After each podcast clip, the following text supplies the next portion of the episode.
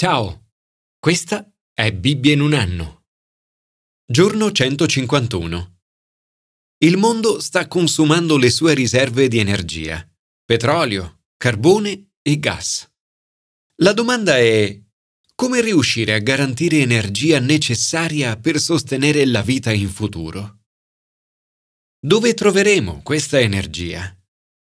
Ciò che ora stiamo cercando di fare è ricavare energia dall'alto, sfruttando la potenza quasi illimitata del Sole. Ognuno di noi ogni giorno affronta sfide e decisioni che richiedono energia, un'energia spirituale. La domanda è dove trovare questa energia?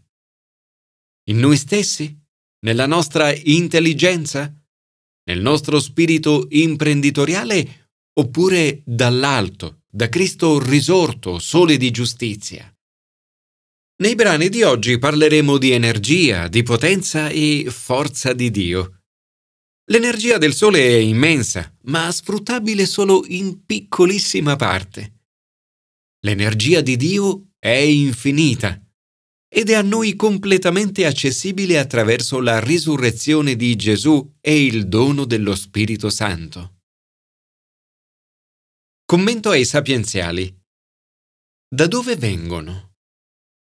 Energia, potenza e forza vengono da Dio. Questo salmo termina con una nota di fiducia. Davide proclama È Lui, il Dio di Israele che dà forza e vigore al suo popolo. Sia benedetto Dio. Con stupore Dio promette di donarti la sua potenza e la sua forza. Davide prega, Mostrami, o oh Dio, la tua forza. Conferma, o oh Dio, quanto hai fatto per noi. Si oppone poi a qualsiasi tentativo di cercare potere altrove parla del potere mondano di un regime malvagio. Si prostrano a idoli d'argento, disperde i popoli che amano la guerra. Eppure sa che alla fine tale potenza tenderà le mani a Dio. Per esperienza personale sa che la potenza di Dio è più che sufficiente per tutti i suoi bisogni. Grazie, Signore perché concedi potenza e forza al tuo popolo. Riempimi oggi con la tua energia, potenza e forza. Commento al Nuovo Testamento. In cosa consiste? Dio oggi ci dona la stessa energia, forza e potenza che ha usato per risuscitare Gesù dai morti. Ricordo quella volta ad una conferenza di leader cristiani. Parlai più volte e in diversi giorni, tanto che ad un certo punto mi sentii completamente esausto e svuotato. Nei minuti di pausa aprì la Bibbia e in Efesini 1, 19 e 20 lessi La straordinaria grandezza della sua potenza verso di noi che crediamo, secondo l'efficacia della sua forza e del suo vigore Egli la manifestò in Cristo quando lo risuscitò dai morti e lo fece sedere alla sua destra nei cieli. Nel leggere queste parole mi sentì come rinvigorito dall'alto. In questo brano Giovanni sottolinea che Gesù è veramente morto. Dopo avere compiuto l'opera che gli era stata affidata, adempiendo così la scrittura, gridò È compiuto e chinato il capo consegnò lo spirito. Il suo ultimo atto è di consegnare il dono dello spirito. Attraverso l'espirazione o come in seguito farà alitando sui suoi discepoli, ci dona il suo spirito. La morte per crocifissione poteva essere accelerata spezzando le gambe del condannato. Ma nel caso di Gesù questo non è necessario poiché era già morto. Ma uno dei soldati con una lancia gli colpì il fianco e subito ne uscì sangue e acqua. Alla morte il coagulo e il siero si separano, sembrano sangue e acqua. Una prova medica questa che Giovanni ci offre per attestare che Gesù è veramente morto. È possibile che a quell'epoca alcune persone sostenessero che Gesù non fosse veramente morto, ma solo apparentemente. Un punto di vista questo noto come docetismo, dalla parola greca dokeo, che significa visto. Anche Maometto è stato influenzato da opinioni docetiche. Il Corano afferma non l'hanno ucciso, né lo hanno crocifisso, Sembrava solo che fosse così. Ma Giovanni sottolinea che Gesù è morto davvero e ne fornisce un'evidenza fisiologica. Mostra inoltre che la morte di Gesù è avvenuta secondo la volontà di Dio rivelata nella scrittura. Queste cose avvennero affinché si adempisse la scrittura. Questo infatti avvenne perché si compisse la scrittura non gli sarà spezzato alcun osso. E un altro passo della scrittura dice ancora, volgeranno lo sguardo a colui che hanno trafitto. Nel sangue e nell'acqua che scorrono dal costato di Gesù troviamo un simbolo di speranza.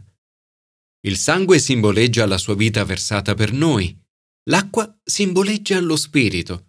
L'acqua che scorre dal cuore di Gesù guarisce, purifica, e dona energia a tutti noi. Il corpo di Gesù viene avvolto in panni di lino e con 75 libbre, circa 34 kg, di spezie. Se qualcuno avesse rubato il corpo, sicuramente si sarebbe impossessato anche di questi oggetti di valore. Nessun ladro li avrebbe lasciati lì. Gesù poi, umanamente parlando, non avrebbe potuto togliersi le vesti funerarie. Eppure i discepoli trovano i teli posati là e il sudario, che era stato sul suo capo, non posato là con i teli, ma avvolto in un luogo a parte.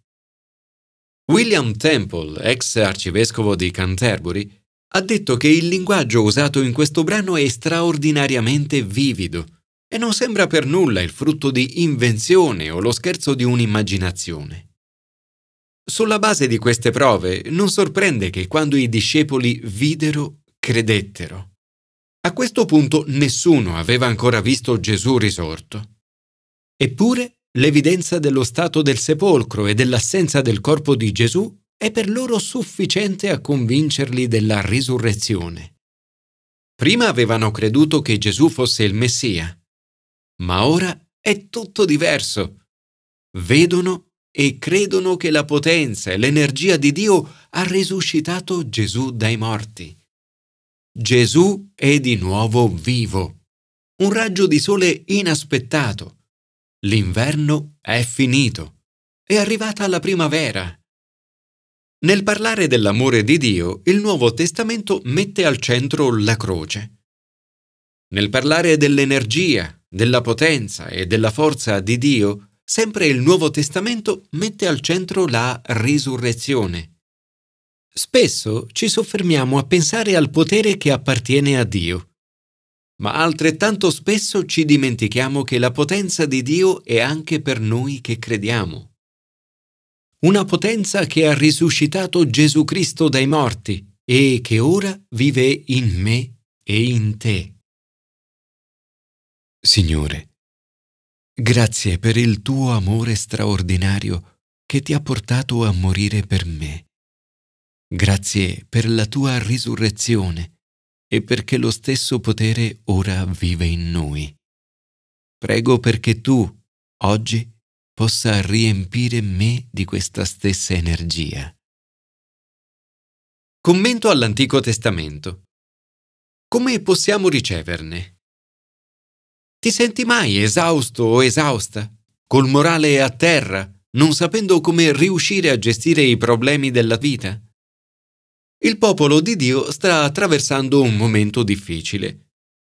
Nella sua vita Davide non si è mai trovato giù di morale come adesso. È pronto a schierarsi con i Filistei e a combattere contro Israele. Ma anche i Filistei lo rifiutano. Torna e scopre che gli Amalechiti hanno catturato le sue mogli i suoi figli e figlie e quelle dei suoi uomini. Va su tutte le furie, in un mix esplosivo di dolore e rabbia.